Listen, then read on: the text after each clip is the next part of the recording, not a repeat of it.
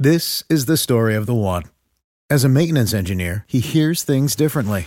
To the untrained ear, everything on his shop floor might sound fine, but he can hear gears grinding or a belt slipping.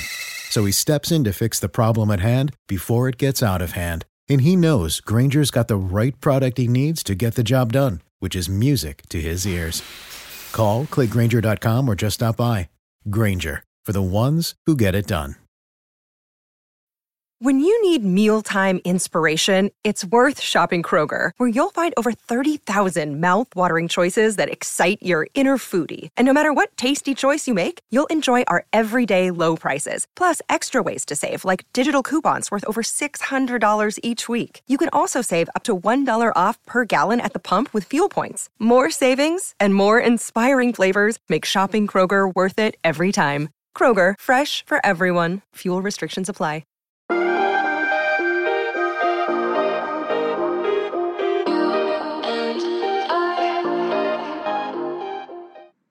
Okay, mm-hmm. before I start this episode, I need to tell you about in the past couple episodes I've talked about this BarkBox. I had to I just got back into town, which I'm going to tell you the story in a minute. But my dog RBG, aka Ruthie, is the worst behaved animal I think that is in existence. She eats chocolate. I had to take, I talked about this last week. I had to take her to the emergency vet, thought she was dying, got into a bag of pistachios, ate the whole thing on my bed, plus the shells. Um, we just were away and I was boarding her. And when I got home, I had all my treats from my monthly shipment of BarkBox and the toys that she loves to chew on because her sister, Rosie, my black lab, is an angel, but Ruthie, not so much. So I feel like this BarkBox shipment every month kind of is a new thing for her. She loves to get toys. The treats are all natural, they're healthy for them. Um, if you go to barkbox.com forward slash judging Megan, you use my code, you can get a month free after a subscription of either six months to a year, and then you get a month free. I I myself am a subscriber. That's why they're I'm I'm using them as an advertiser on my podcast because I love BarkBox. I believe in it. I believe in the treats. I believe in the products. So go to barkbox.com forward slash judging Megan and do your dog a favor and get them BarkBox. Okay, everyone, I am back from my vacation and I need to tell you there it was so fun. I was so excited to see my aunts and uncles. Some of them I haven't seen for several years. I have a huge family. Um, my mom is one of six siblings. And um, so all the aunts and uncles were there. We were there for my cousin's cousin Rory's wedding. And then it was just such a fun time. I love Charleston, South Carolina. It's my favorite place on the planet. Uh, I lived there briefly in my my life. My mom had a house on Kiawah Island. So I just I adore it. But I will tell you this, and I've talked about my mom before. She cannot tell a short story. Like her stories are the most long winded stories I have ever heard in my entire life. And for some reason, she's obsessed with kind cereal. I find it so weird. So does my sister. She was carrying around a box of kind cereal basically the entire time we were there. And she, and I always, this, my guest, Judy, who's going to come on, I always tell that, like, use this voice when I'm talking like my mom. She doesn't really sound like this, but for some reason, this is how she sounds in my head. Uh, Mag, um, I need to tell you about my kind cereal. It is so good. It's all natural. Um, some of the ingredients are cocoa butter, and she like lists off the entire ingredients of the cereal. Um, my mom is really funny and just very long winded. Like, if you ever need direction somewhere, she will take an hour and a half. I love you, mom. It's almost Mother's Day. And special surprise, my mom will I'm I'm I'm getting her to come on the podcast. You can hear what a nightmare I was as a child. Um, but I love you, mom. I love my family. I feel so fortunate that I got to see them. Um, and you realize, I think, as you get older in life, like, and you see these your aunts and uncles that you don't see all the time, how precious life is And I couldn't help but feel a little bit sad when I left, thinking when maybe this will be the last time I see them and how important it is to do more get togethers where we get together more than once every few years. So I am going to introduce my guest right now. Hello, Judy V. How are you? I am awesome. How are you, Megan? I'm Love, lovely story. oh, thank you. I my mom's pretty funny. I really do love her. And also Judy, just so you know, her like one of her best friends name is Judy. So we make fun of my mom all the time because she's always talking everything has to do with Judy. So um, it's pretty funny that you're coming on right after I was just making fun of my mom because everything involves her friend Judy. Um, so. Judy is an international best-selling author. She is an entrepreneur. She's a human behavioral specialist, and she is an iconic life mentor. So that was that's a big mouthful of things that are very impressive, Judy. Welcome to Judging Megan. I'm excited to talk to you, and I know your story is not an easy one to talk about, but what I always tell my listeners in the beginning of every episode is part of the reason I share the stories that I do is because I want people to understand that as rough and awful as life can be, there's always a way out. And Judy, I know your story will inspire my listeners, and I'm very grateful to have you on today. Thank you so much, um, Megan. As I uh, mentioned to you when we first spoke a few weeks ago, that I love your podcast. I love the work you are doing. Uh, it's awesome, and it is such an honor to be here with you today. I really appreciate it. Oh my gosh, I'm like I'm about to cry. That is so nice. And and Judy, w- before we started recording, where are you located? I am in Barbados. I um, part of my iconic life is I get to live anywhere I wish. My my philosophy is that the world is my home and every country is a room. So um, at the moment, I'm been 16 months in Barbados, and in two weeks today, actually, we're moving to Mexico for the next chapter.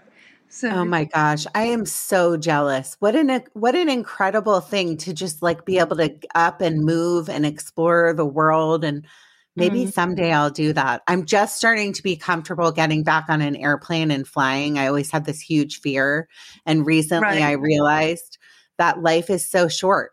And once I started mm-hmm. to like talk to myself in a positive way about like living your life and not being afraid of an airplane and flying and just doing it, it makes me go, you know what? Life's short. I'm going to go fly all over the place. So maybe I'll be like you, Judy, and live all over the place. um, so let's start with where you're from originally. Okay, so originally, um, I'm uh, from Ireland. Originally, I, I, spent most of my adult life in South Africa, but um, originally from Ireland. What part um, of Ireland? You're one of my people because I'm ah, Irish. Oh, but oh, Irish people hate when you say that because you're not really Irish unless like one of my best friends is Irish and her name's Sophie. I call her Irish Sophie because my daughter's American Sophie. She calls her American Sophie. but I'm always like, Sophie, I'm Irish. She's like, Megan, you're not really Irish. You didn't live in Ireland. So Irish people, or th- when American people say they're Irish, I think it's funny to Irish people, right? Yeah, but I I think that you know like like anybody when you talk about when you talk nice things say nice things about your country of origin everyone likes it. Everyone likes it.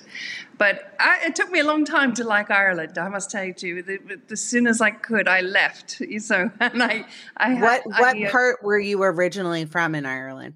Uh, mainly dublin mm. the capital yeah. Okay so. and so um you left ireland when? As a kid I left Ireland in the early in the early 90s. Okay. Um, like okay. 1990, 91, something like that. Um, yeah, so I left when I escaped. Okay, so, yeah, let's let's get into that. So, and I understand now why you're not a fa- fan of Ireland. Um, let's talk about let's talk about your story. Let's just get into it and tell me about w- what your obviously very hard story how what happened to you as a child there's an interesting thing um, you know some people say to me like what's your story and stuff like that and I, I, I will share with you what happened to me, but yeah. I also want to predicate it by saying that that is not my story. Yeah. So um, I always want to make sure that this about this because my work as a human behavioral specialist, as you mentioned a few moments ago, is because of my experiences and a specific experience, what I'll talk about in a moment. I have had a hunger to understand human behavior, human potential, but more deeply than that, consciousness and also our superconscious state and, and, and how we can powerfully live an iconic life navigating between the human and the superconscious, so the conscious and the superconscious. And um, so that that is what what ha- what I have learned from that experience, from that research, from that study, from working with people for 25 years on this topic, is that I firmly believe that all challenges are there to serve us, and there's no challenge that we cannot thrive from, no challenge we are not greater than. And I'll even take it a step further, which some people might feel a little bit triggered for, but I'm going to ask you just to bear with me as I share my why why I believe this. I believe that challenges are an act of love. So with that, I will go into my story and I'll share with you my journey and why I can confidently say that. Um, and I understand that not everybody is there yet. It's a journey. And for me, it's been many years to get to this point. So if let, if, let, cha- me, just, let me just interrupt you. I hate to talk over you, but I love what you said. I think that's so important. And just meeting you for the first time, I know we chatted over Messenger, or however we met originally. Um, and I agree a hundred percent. Your story of what you went through in your childhood, which I know was not easy, and I did not have an easy childhood either, does not define you, and it never will. And yeah. so I I mm-hmm. love that you say that. And I say this a lot on the podcast that I believe that life is a series of lessons and some are really awful and some are great yeah. and we have these moments in life but they'll never define who we are. So I I really appreciate you starting your story saying that because I think it's important and I think people need to hear that. Yes, and this is why your podcast is so important. Is that pe- for people who are not there yet, that they know where they can expect to get to by just doing this, doing the work, you know, taking that transformational journey and and finding something deeper. So, from my perspective, is um, I was locked up from the age of about three. Um, and uh, used tortured and used as a slave in all ways, in many different ways. Um, you know, I've been, I've been shot.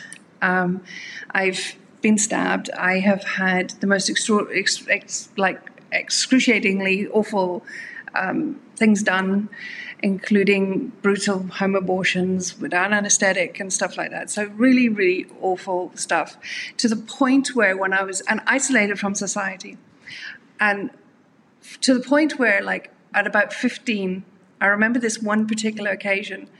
I I had had been like uh, sorry, um, twelve or so hours um, of torture, nonstop, and it was about seven in the morning, and it was winter, cold, grey, yucky Dublin weather, and um, I remember walking into the bathroom, and as I walked into the bathroom, I in that moment, in that phase of my life, I was dead like I was nothing. I felt nothing. I was nothing. I meant nothing.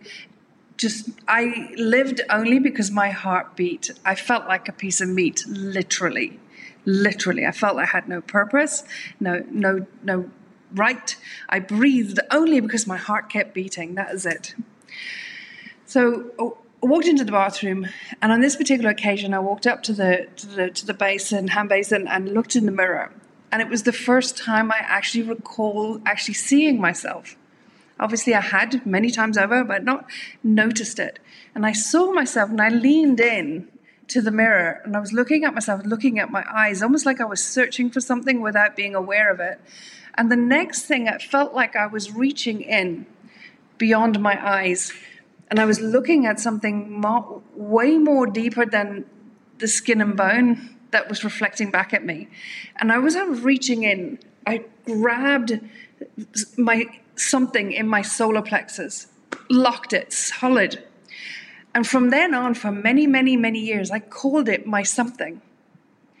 It was my spirit, my soul, my higher self, my, my essence. And I held it. And as I did that, I was transcended out of my body, and the next thing I was outside. And I was the first thing I became aware of outside, although I was, you know, in a threadbare, torn blue, pale blue 90, I was bruised. My face was bruised. There was blood on my lips. Outside, I wasn't cold. It was a grey Dublin day. Outside, I wasn't cold. And I felt nothing but oneness all of a sudden I became aware that I was one with the trees, the, the leaves on the trees, the rain on the on the window, the grass. I could smell grass being cut in the distance, and I felt one with that. I felt one with the birds that were flying around. It was the most extraordinary feeling, expansive feeling. It was it was the weirdest thing. I, I, I, didn't feel cold. I didn't feel threatened. I didn't feel unsafe. Nothing. I felt just one with something extraordinary. Let, let, me let me just go, go backwards a little bit. I'm I I don't even I'm like I don't know what to say about that. I'm already crying. I don't I cry, which if you listen, you know I cry all the time. Who I hate to like make you go back there, but who was uh, who was locking you up? Was it your parents? Like how did this happen to you? Well, it was my it was partly my father and partly um, other people as well. So it was a number. It was it was an okay from the age of three. Yeah. Judy, so I'm and, so sorry, but what I want to say is, were you when you looked in the mirror and you did that, and you you escaped? Did you physically escape, or was it in your mind? There was an out of body experience. It was an out of body experience. It was complete yeah. out of body experience. I was still yeah. in my body, looking in the mirror, uh-huh. but there was a there was a part of me that left my body, and I was outside. And as I was experiencing this oneness with the universe, with everything around me, I turned around and I could see myself in this thin, threadbare 90 looking at myself in the mirror. It's like I could see myself. And in that moment, I felt something so overwhelming, so like a hundred thousand blankets going around you. I felt something massive, all consuming. And I didn't know what it was. I had no idea what it was. It was just massive, warm, flooding. It was just incredible. And as I looked at myself in that moment, I could, I felt, I realized and I felt the most extraordinary, electric love. Like, n- like nothing before, nothing I've ever, I had never experienced love before, but never I've ever experienced since. This is a transcendent love, a universal love that was exquisite and that was this feeling. You think and it was God? What was it? What was it's it? the universe. It's the, you can call it God, the universe, Mother Nature, mm-hmm. the quantum. It's just our soul. Yeah.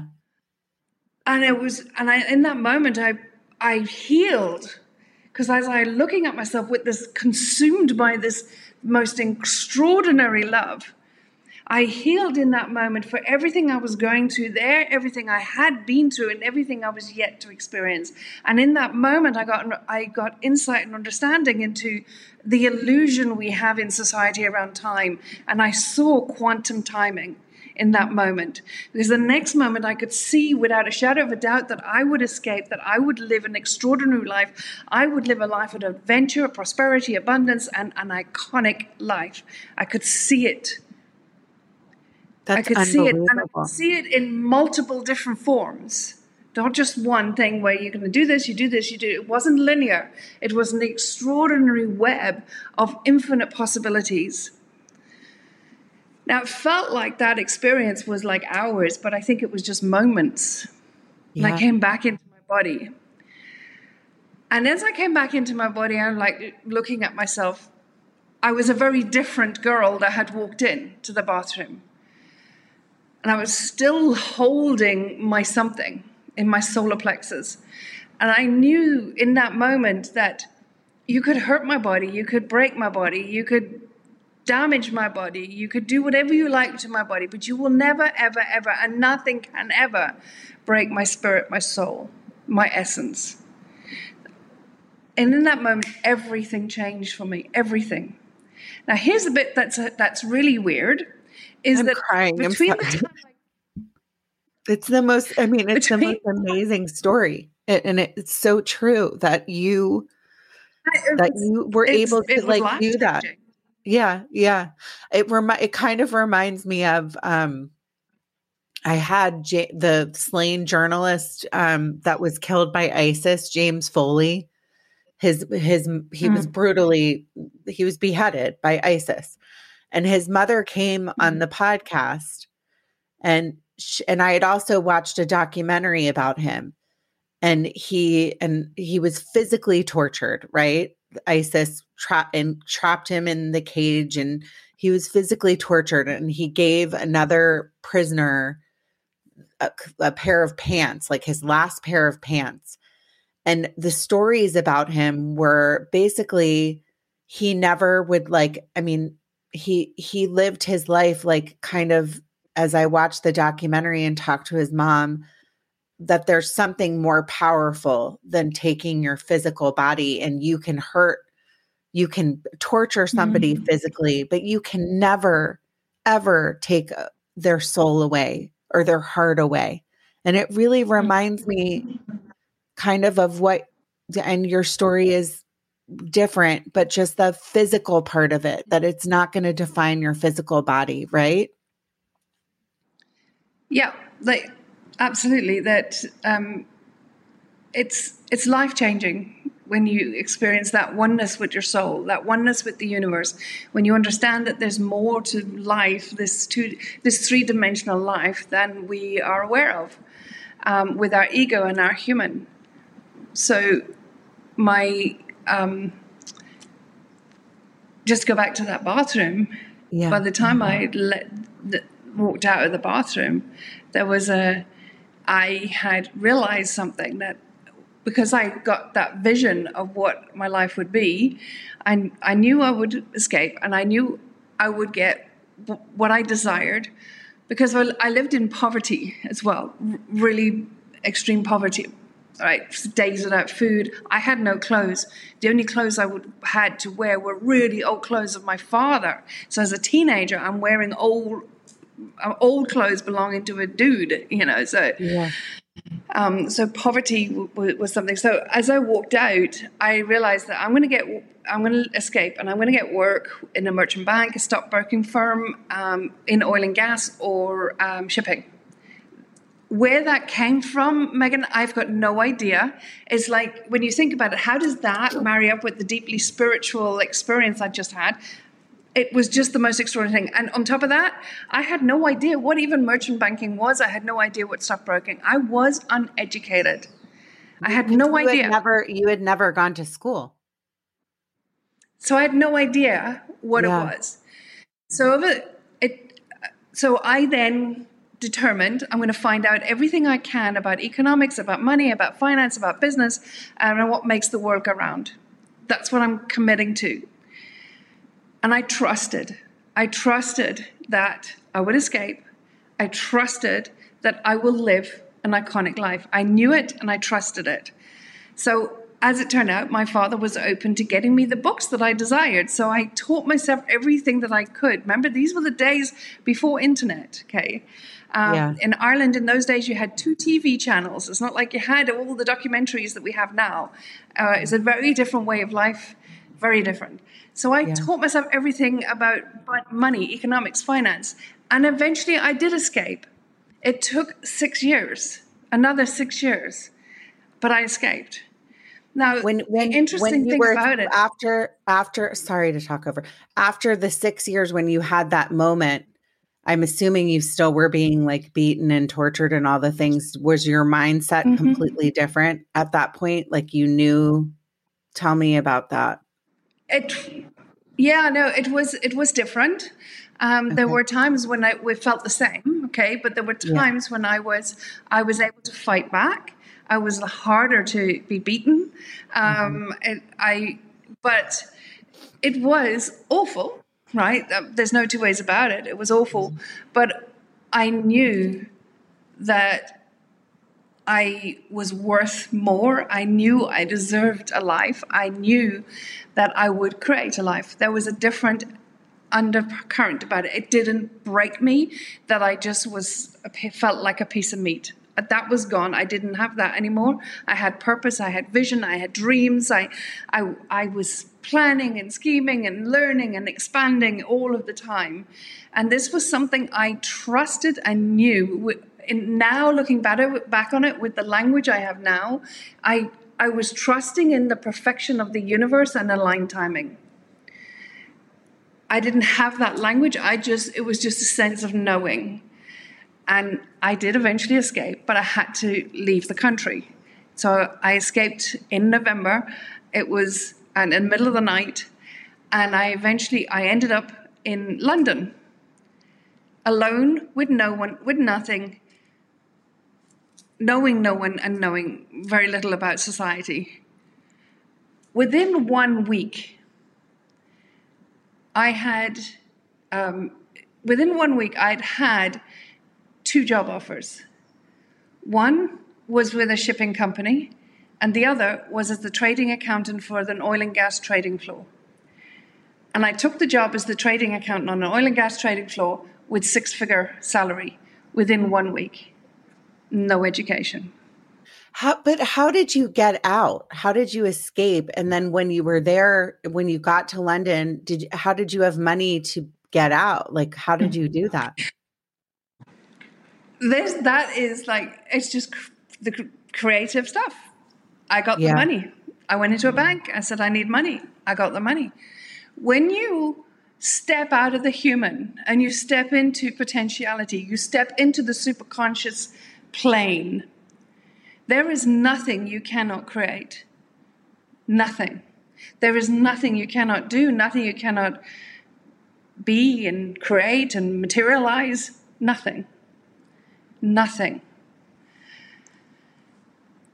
The more you step out of the human and the ego part of the human, and the more you're, you're aligned and connected with the soul, the source, one with the universe, more you think with the like, like the God mind, the universal mind, the Mother Nature mind, the more potentiality that exists and the more that you experience the most extraordinary magic and synchronicities. So that when I escaped, I literally went into a bank and I said, I need money. And I got money that day. How did, but why would they give you money if they, like, how did that even happen? I opened a bank account. I need a bank loan. I'm going to get a job. It was remember oh. it was a oh. very different time then. It wasn't. It was a different time. Yeah. Checks and and credit yeah. checks and all that. It was a very different time.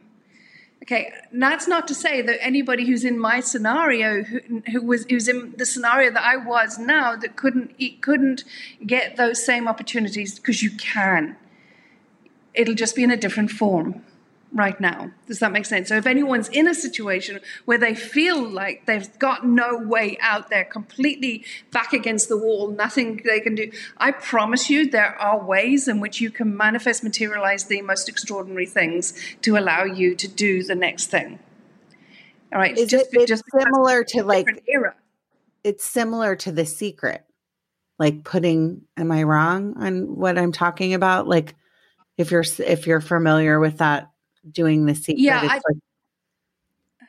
I, think the the secret has has was fantastic and wonderful, and it's uh-huh. done a lot for awakening people up to it to the the the the, the opened the door of conscious conscious awareness. Mm-hmm. But I think as well it's done a lot of harm because I think a lot of people feel that when you think it's just going to create it, there's more. There's more in it. It's it's like I lead, the universe follows that's how you materialize and, and manifest and co-create with the universe.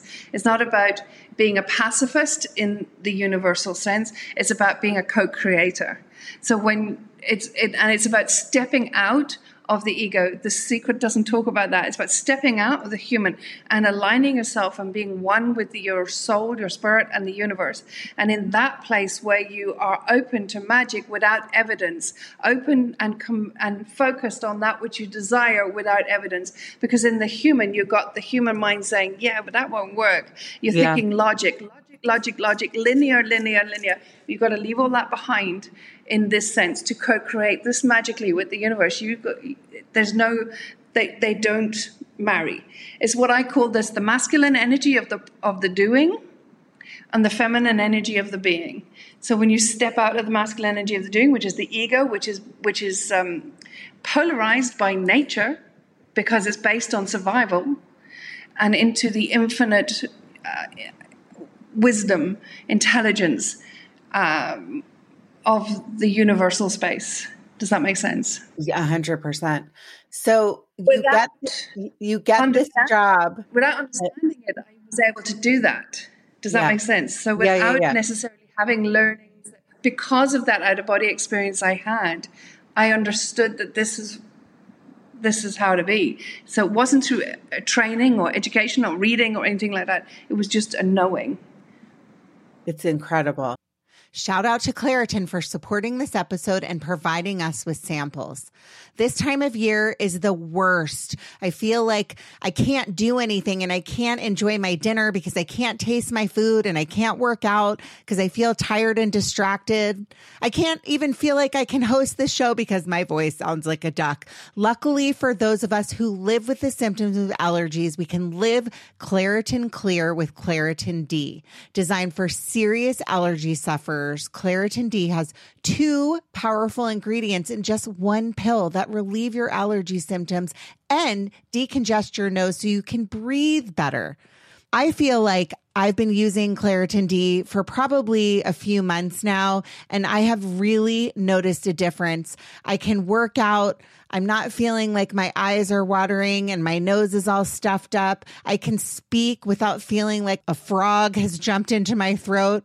Ready to live life as if you don't have allergies? It's time to live Claritin Clear. Fast and powerful relief is just a quick trip away. Find Claritin D at the pharmacy counter. Ask for Claritin D at your local pharmacy counter. You don't even need a prescription. Go to Claritin.com right now for a discount so you can live Claritin Clear. Use as directed. When you need mealtime inspiration, it's worth shopping Kroger, where you'll find over 30,000 mouthwatering choices that excite your inner foodie. And no matter what tasty choice you make, you'll enjoy our everyday low prices, plus extra ways to save, like digital coupons worth over $600 each week. You can also save up to $1 off per gallon at the pump with fuel points. More savings and more inspiring flavors make shopping Kroger worth it every time. Kroger, fresh for everyone. Fuel restrictions apply. So once you st- you got you got the money, you got the job. Tell me about what happens next. What happened to you next? So it was the most extraordinary few years um, because with that experience, like predictably, you would say, "Well, how would you know what to do?" Predictably, you'd say, "Well, how would you know how to turn on the computer?" How, predictably, you say, "Well, how did you know what to put on a CV?" I didn't even know what a CV was, right? Is because none of what I did came from the predictable.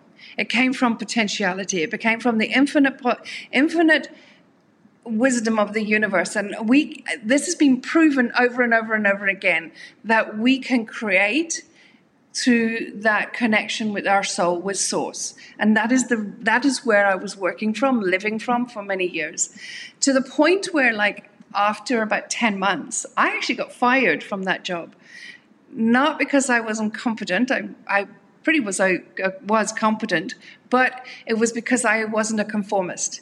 I hadn't learned and hadn't mastered and had no desire to master the the the bits and pieces that go with live, working in a corporate environment, yeah. the intricacies of being in a corporate environment. So I was never uh, a, a, conformist. I was always upsetting the apple tart. So um, they asked me to leave and they paid me to leave quietly after 10 months, which I did. Now, uh-huh. here's the interesting thing I didn't apply a meaning to that. You know, that was, oh, that's interesting. Hmm. okay, on to the next thing. So look, look for another job. Whereas in the human, for most people, because we are so sort of almost trapped, as Einstein said, this the tragedy of life at the moment, the tragedy in society as we live in at the moment, is that we have promoted the ego or as master and forgotten the sacred gift of our intuition.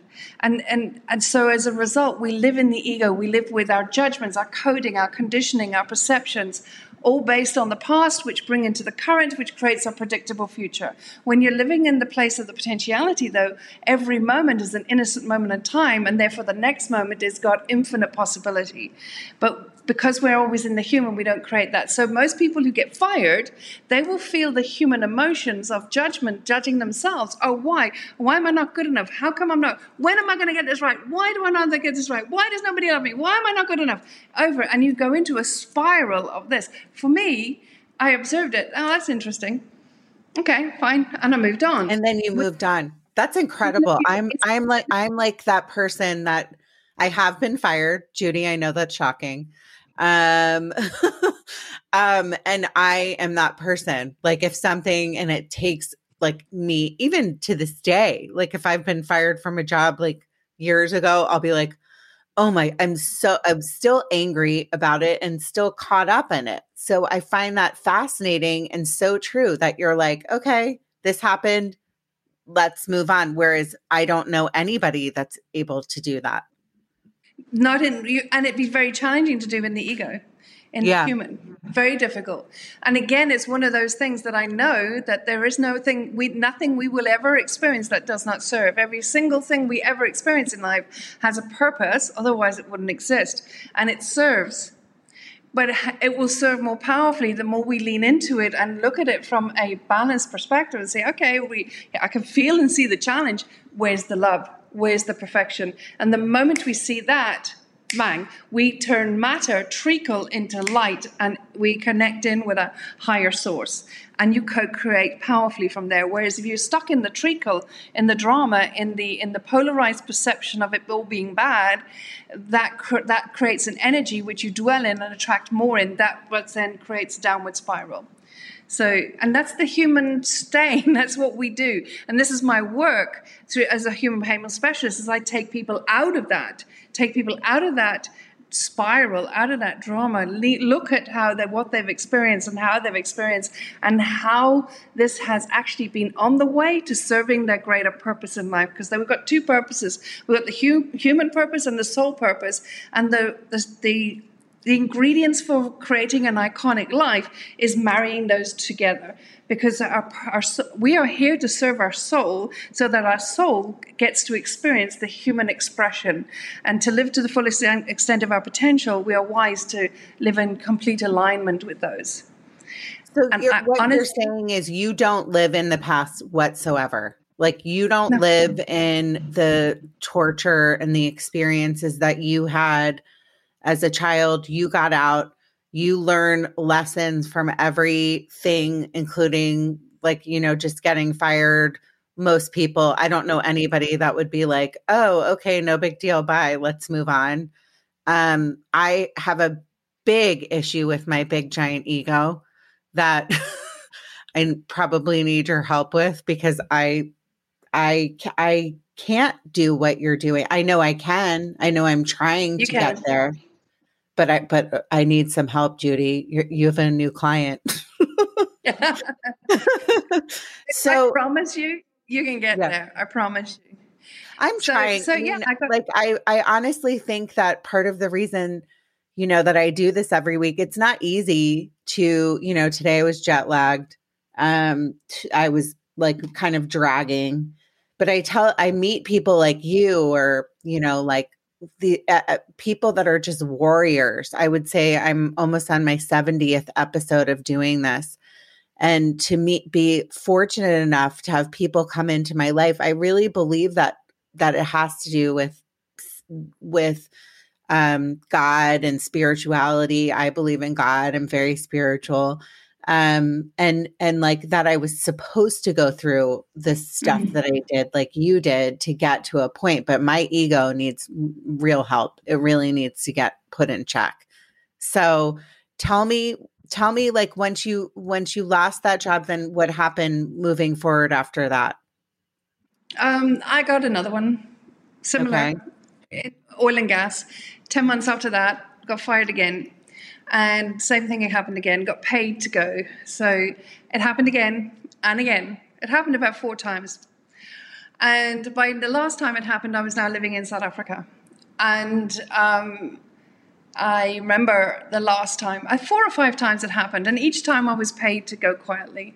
And I remember the last time it happened, and um, it was summer, and I was walking out of the office with my envelope with the with the final offer for me to go quietly in my grubby little mitts and I'm walking out and I'm like thinking like this could be a career in itself. But anyway, um, and I'm looking up at Table Mountain and I could feel the sun on my face, really warm, really beautiful, and just so comforting, and also just the, looking at the majestic Table Mountain in Cape Town. And I like looked up and I said, I don't remember this being on the plan. I don't remember this. And in that moment, I just got a, a, a, sense, a voice just said, do your own thing. Uh, what, what, does even that mean? And um, got into the car, drove home, and by the time I got home, I had an idea for a business. Now, in the word, in, the, in that time, people didn't use the word entrepreneur as they do now.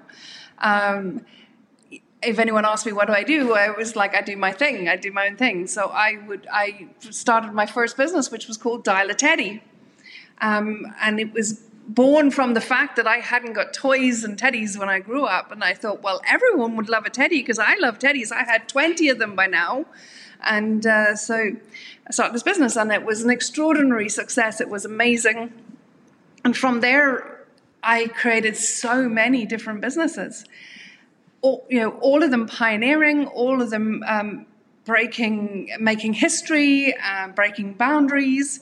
Um, extraordinary, ex- absolutely extraordinary businesses. And I realized after a while that they all had a common thread. They all have a golden thread running through them. And it's all about empowering. And that's when I started to understand the concept of values and, and purpose in life.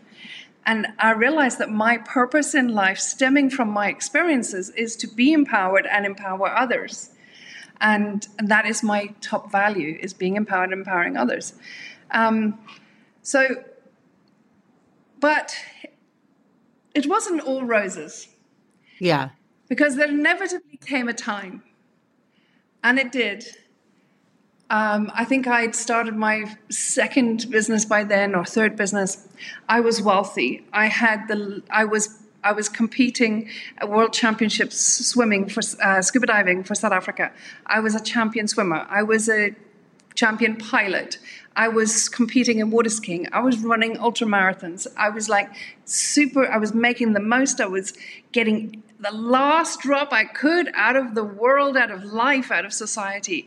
I had a life to do that my then one of my one of my best friends then, who is now my husband of 22 years, um, said to me that people would give their right arm for the life that you've got. I, it was iconic. Yeah. But inside, I was in hell. Because you, I was that, in hell. All that, of a sudden, something happened. Yeah all of a sudden with happened. You, your history, your past caught up with you. Yeah, well, no, it appeared that way, but it wasn't. Okay, let me explain. Yeah, please. it appeared that way, but it wasn't. So it appeared that way that my past had caught up with me, and and and so I, all of a sudden I was in pain, I was in agony, and and I it was just I was in mental torture. And I'm, I don't really know at what point that happened, but I think it was a gradual thing. And what happened was that I had stopped living in the in the oneness with the universe, in, in, in complete guided by my soul. Because when you're living aligned with your soul, you are magnetically drawn to things, to what next, the next thing, the next step. There's no decision required, no deliberating because you are magnetically drawn, magnetically pulled in the direction when it comes from the soul place. The ego is where there's polarity, where there's this or that, this or that, this or that. So at one point, at some point, I dissociated from my soul and I got back into, I went into the ego. And that's when life became hell. Despite the fact that I had everything iconic in my life, inside I was in hell and not, nothing would fill it. it was like it was like a bucket with a hole in it. No matter how much I did, no matter how much I sought, no matter how much I was seeking worth, value, importance, deserving, you name it, it was just like an empty bucket, a hole in the bucket. It just would just not fill. I was going crazy. I was going crazy, and my sports got more extreme. My living got more extreme, and that that didn't help. That didn't fill me. So I started taking overdoses not to die, but just like, please just stop for a moment. Just stop everything. It's like freeze frame for a minute, let me think. So I'd go into a coma and I would end up in hospital, stomach pump sometimes if I was found in time. If not, I just had to, you know, I was in a coma until I wasn't. And this, I took about eight or nine overdoses in a period of about 18 months. This crazy time lasted about 18 months. And over that time, people involved in my life would say, No, you need to go to a therapist. You need to go to a therapist. And I went to therapist after bloody therapist. And all they wanted me to do was rerun my story, rerun my story, rerun yeah. my story. And I'm saying, That's not my problem. I'm okay. I healed. It's okay. I'm at peace with all of that. I have no issue with that. But they were saying, no, you got Stockholm syndrome or this or that. I'm yeah. saying, no, I'm at peace. No one got it until I woke up from the last overdose and I had the epiphany. I understood in that moment. And that is what set me on a course for 25 years now of my research and studying, which is culminating now in my submitting my, my dissertation for my PhD. What I understood in that moment made complete sense. It had nothing to do with my past, it had nothing to do with my experience because I had healed from that. But what I had was that I had stopped that connection with my soul. So, mm-hmm. in the years since that out of body experience and the time I escaped, while my life on the outside was sheer hell, on the inside, I was in heaven. I was in bliss. I had joy. I had happiness. I had gratitude, appreciation. I had my heart brain coherence and I had love, compassion, empathy. It was beautiful inside me.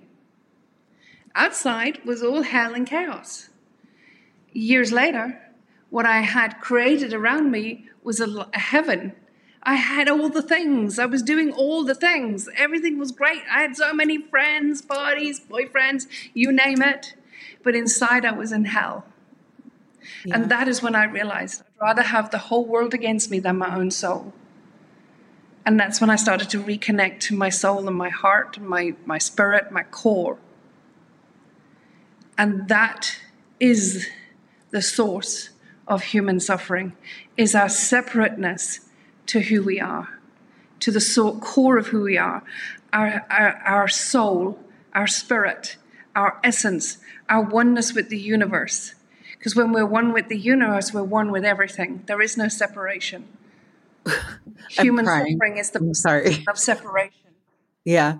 Your story is amazing. I think that I can relate to some of it with the hiding behind things and you know like running marathons and having to do this and having that and doing this and to be at a place as a human being where you don't want to go on like it's taken over. Maybe you call it ego or you call it like the human condition or whatever it is and you disconnect from the spirit which i'm mm-hmm. guilty of. I can understand that. I I I love what you're saying. I think it's it's a it's unbelievable actually. Um but it's how did you do it? is my question. Like I, I guess like going through all the things that you have gone through there's a reason why you have the the ability to do it and why you're you were brought onto this planet to be a teacher right? Do you believe that? I believe I was brought onto this planet to be the um, to exemplify what is possible when it comes to living through challenge and thriving through challenge. Because when I said earlier that that's not what I experienced and what I've shared with you so far is not my story. None of what I've just said to you is my story. My story is what I would love to share with you now. For some reason, and I haven't, again, remember I spoke about the magnetic pull. When, when you're aligned with your soul, you're living from that soul place, what I call the soul set. When you're living from that place, you, you live in alignment and therefore you're drawn, you're magnetically drawn to do things. And sometimes you do it, and you do it, sometimes there's no logic. And it's about trusting that, having faith in that without the evidence.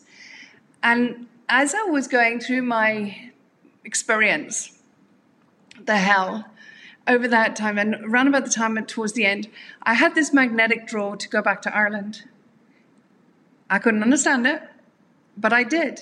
I went back to Ireland.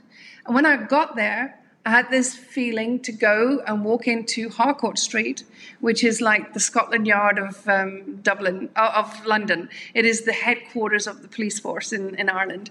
And I walked into the to the headquarters of the police force in, in Dublin, and on Harcourt Street, and I said, I want to speak to a detective. So I got to speak to a detective, and I shared the story, and they said they would look into it, and then they told me they told me sorry, too much time has passed, there's nothing we can do about it. I was okay, that's fine, because I, I, I didn't understand why I just felt this draw to do it. And I trusted, okay, that's fine. And about two, three days later, I got a phone call from the detective, and she said, no, she's taken it to um, an advisor, and we actually can proceed. Great. So she wanted me to come in and give my statement. My statement took seven days to give and they investigated it. They investigated it for about um, three or four years and eventually charged my father with 40, 47 charges, I think it was. And eventually it ended up in the High Court of Ireland. So I got an opportunity to come from South Africa to be in the court for the final hearing.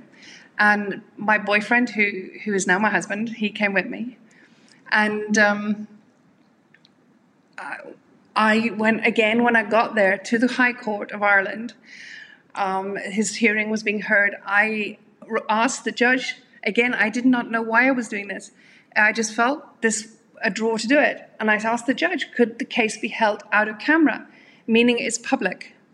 It has never been done before anywhere in the world. A case like this. And to quote the judge, he said he's never experienced such a horrendous uh, proceedings in his life, and he was an elderly man. Yeah. So, as you can imagine, it got massive media attention. Excuse me, not just in Ireland, in the UK, in, in, in, in South Africa, where I was living, in India, in Belgium. It was all over the place. It got massive, massive media attention. He was sentenced to 54 years based on two of the 49 charges against him.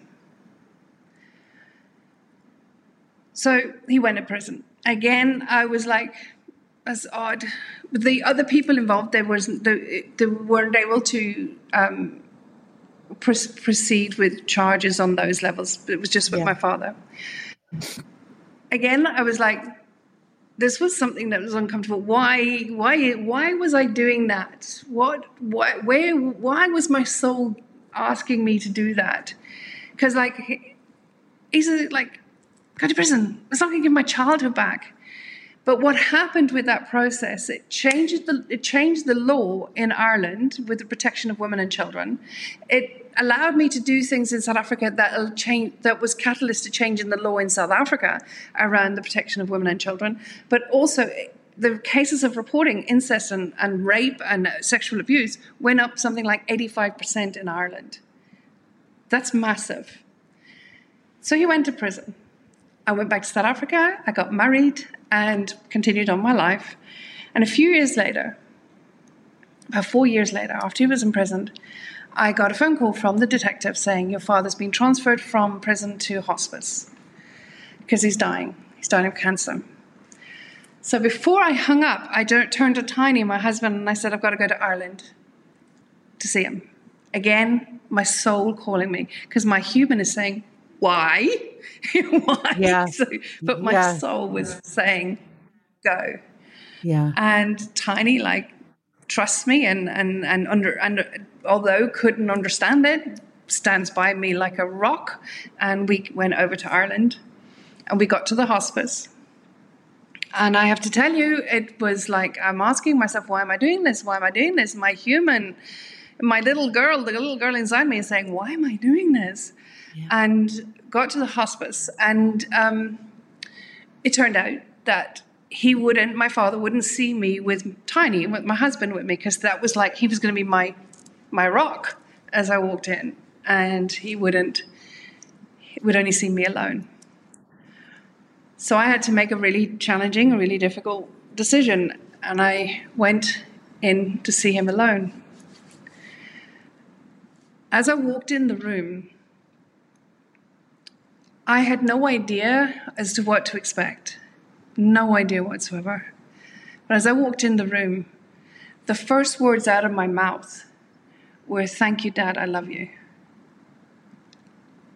That is my story the capacity that we have to love, when we understand how the challenges we experience serve us, how powerful when we are able to learn the depths of our power the depth of the capacity that we have to live an extraordinary life on our terms, empowered in all areas of life. And when you understand that, you have nothing in your heart but love, compassion, empathy, gratitude for everything that you ever experience. They were but the, first. Abil- but the ability to forgive, like how how did you do that?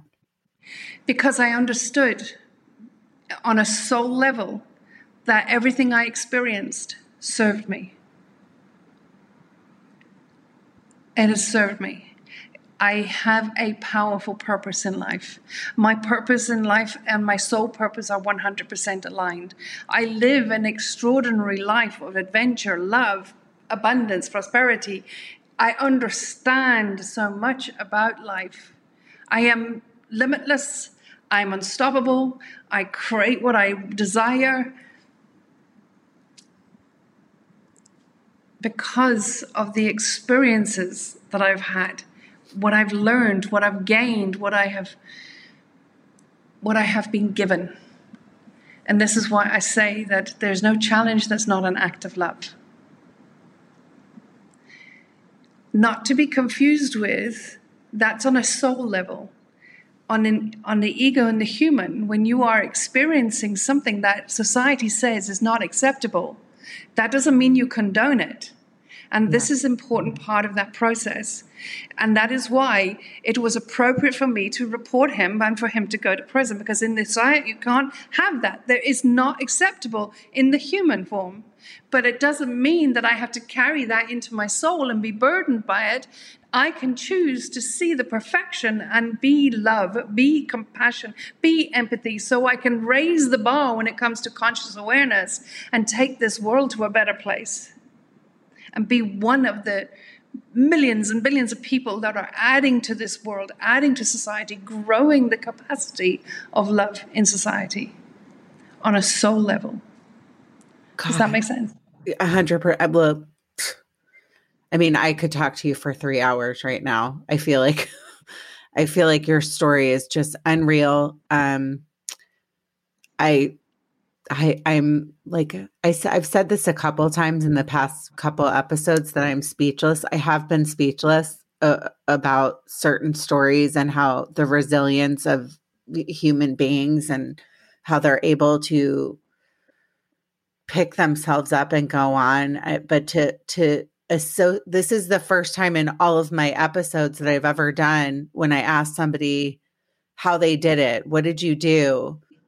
Just to know that like the soul and the spirit and the connection is is real and that it can happen and that the anger like and the the peace i'm talking about myself but where I can't forgive. I'm so angry about some things that have happened to me in my life.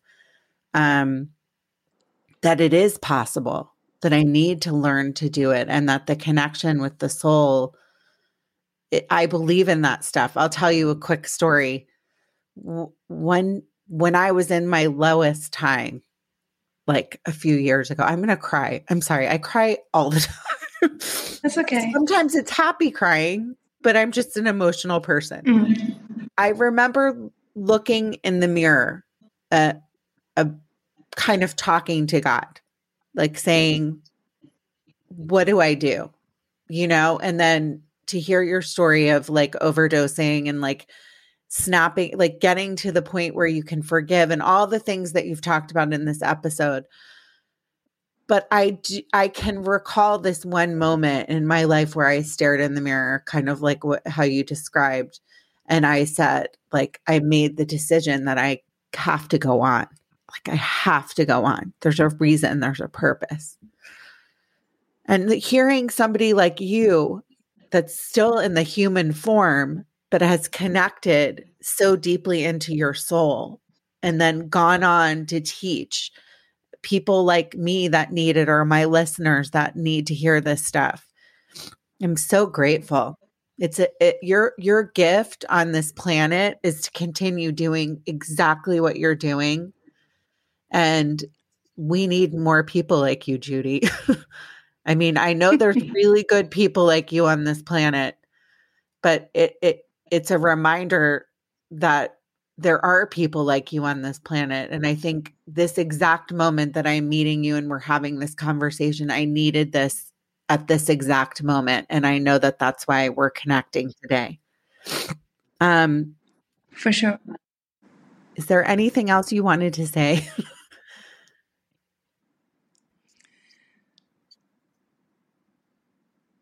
Oh, you don't one have of the things to. that I I'm just asking because, when, because I love okay. I love everything you're saying. Go ahead. One of the things that I often say to people is they when when they struggle to dip their toe into the possibility that there's something bigger behind what they've experienced that could lead to something extraordinary. And as you can imagine, it's just like Joseph Campbell's hero's journey is that people are called to adventure and they get so far. And before they cross over what he calls into the abyss, I call into the universal world. Um, before they cross over, it's too scary and they, they run back. But so at the point of crossing over, I say to people, we have a choice. We know that we have this one life. We know that. We're sure of that. Now, whilst I know that there's more right? I've experienced it i've seen it i've witnessed it i've studied it i've researched it. I've sort of like read so much research out there that also suggests that. Um, but we have we know that we have this life. We can either choose to be victim to our history or master of our destiny. It is 100% our choice and I would prefer to be able to know that I can wake up tomorrow knowing that I am master of my destiny, and that the tomorrow gets to be better than today, and the tomorrow after that gets to be better still, and better still, and better still. And what happens is not it's not philosophy, it's physics, as Einstein says.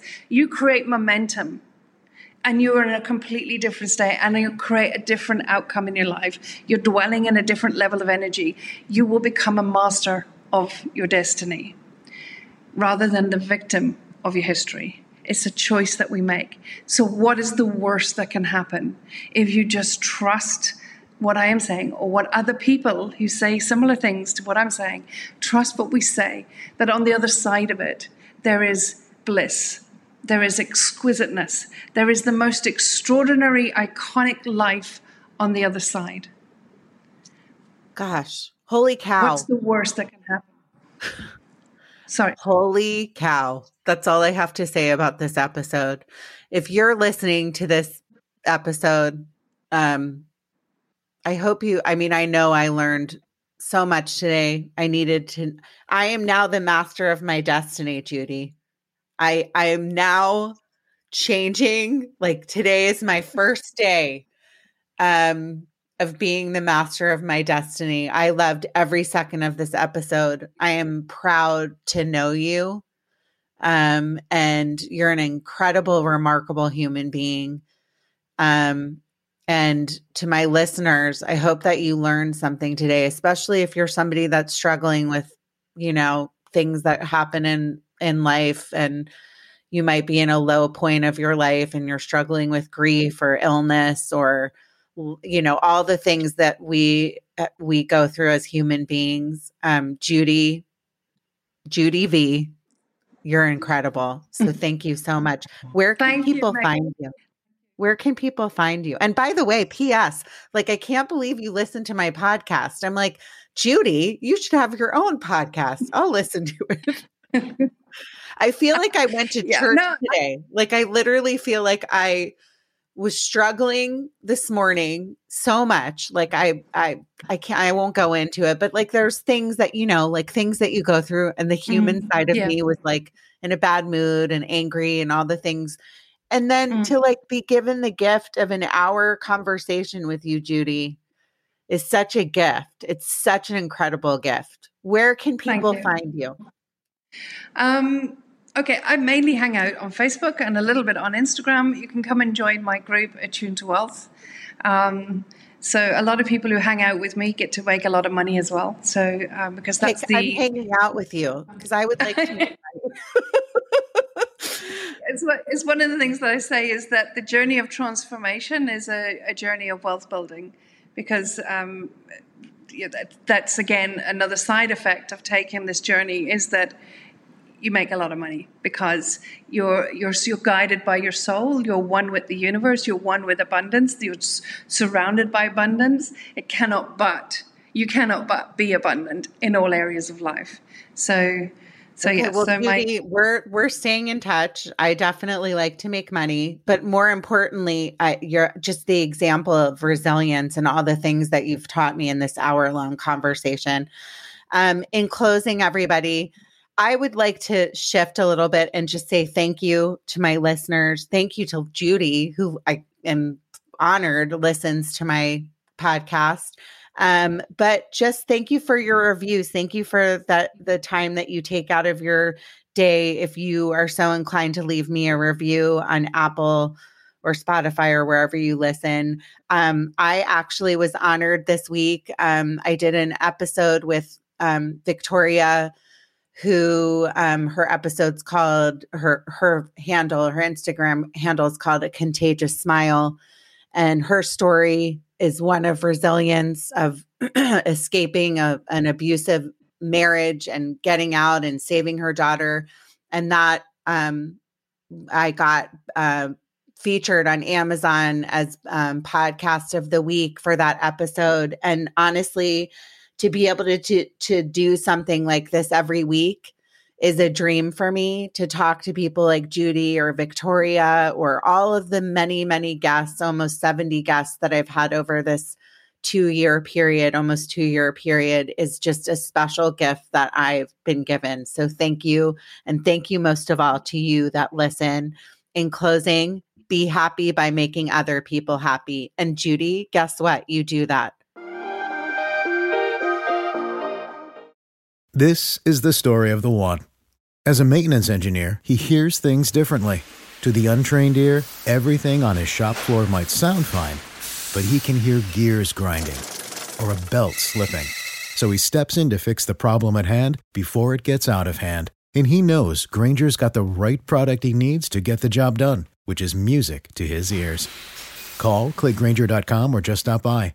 Grainger, for the ones who get it done.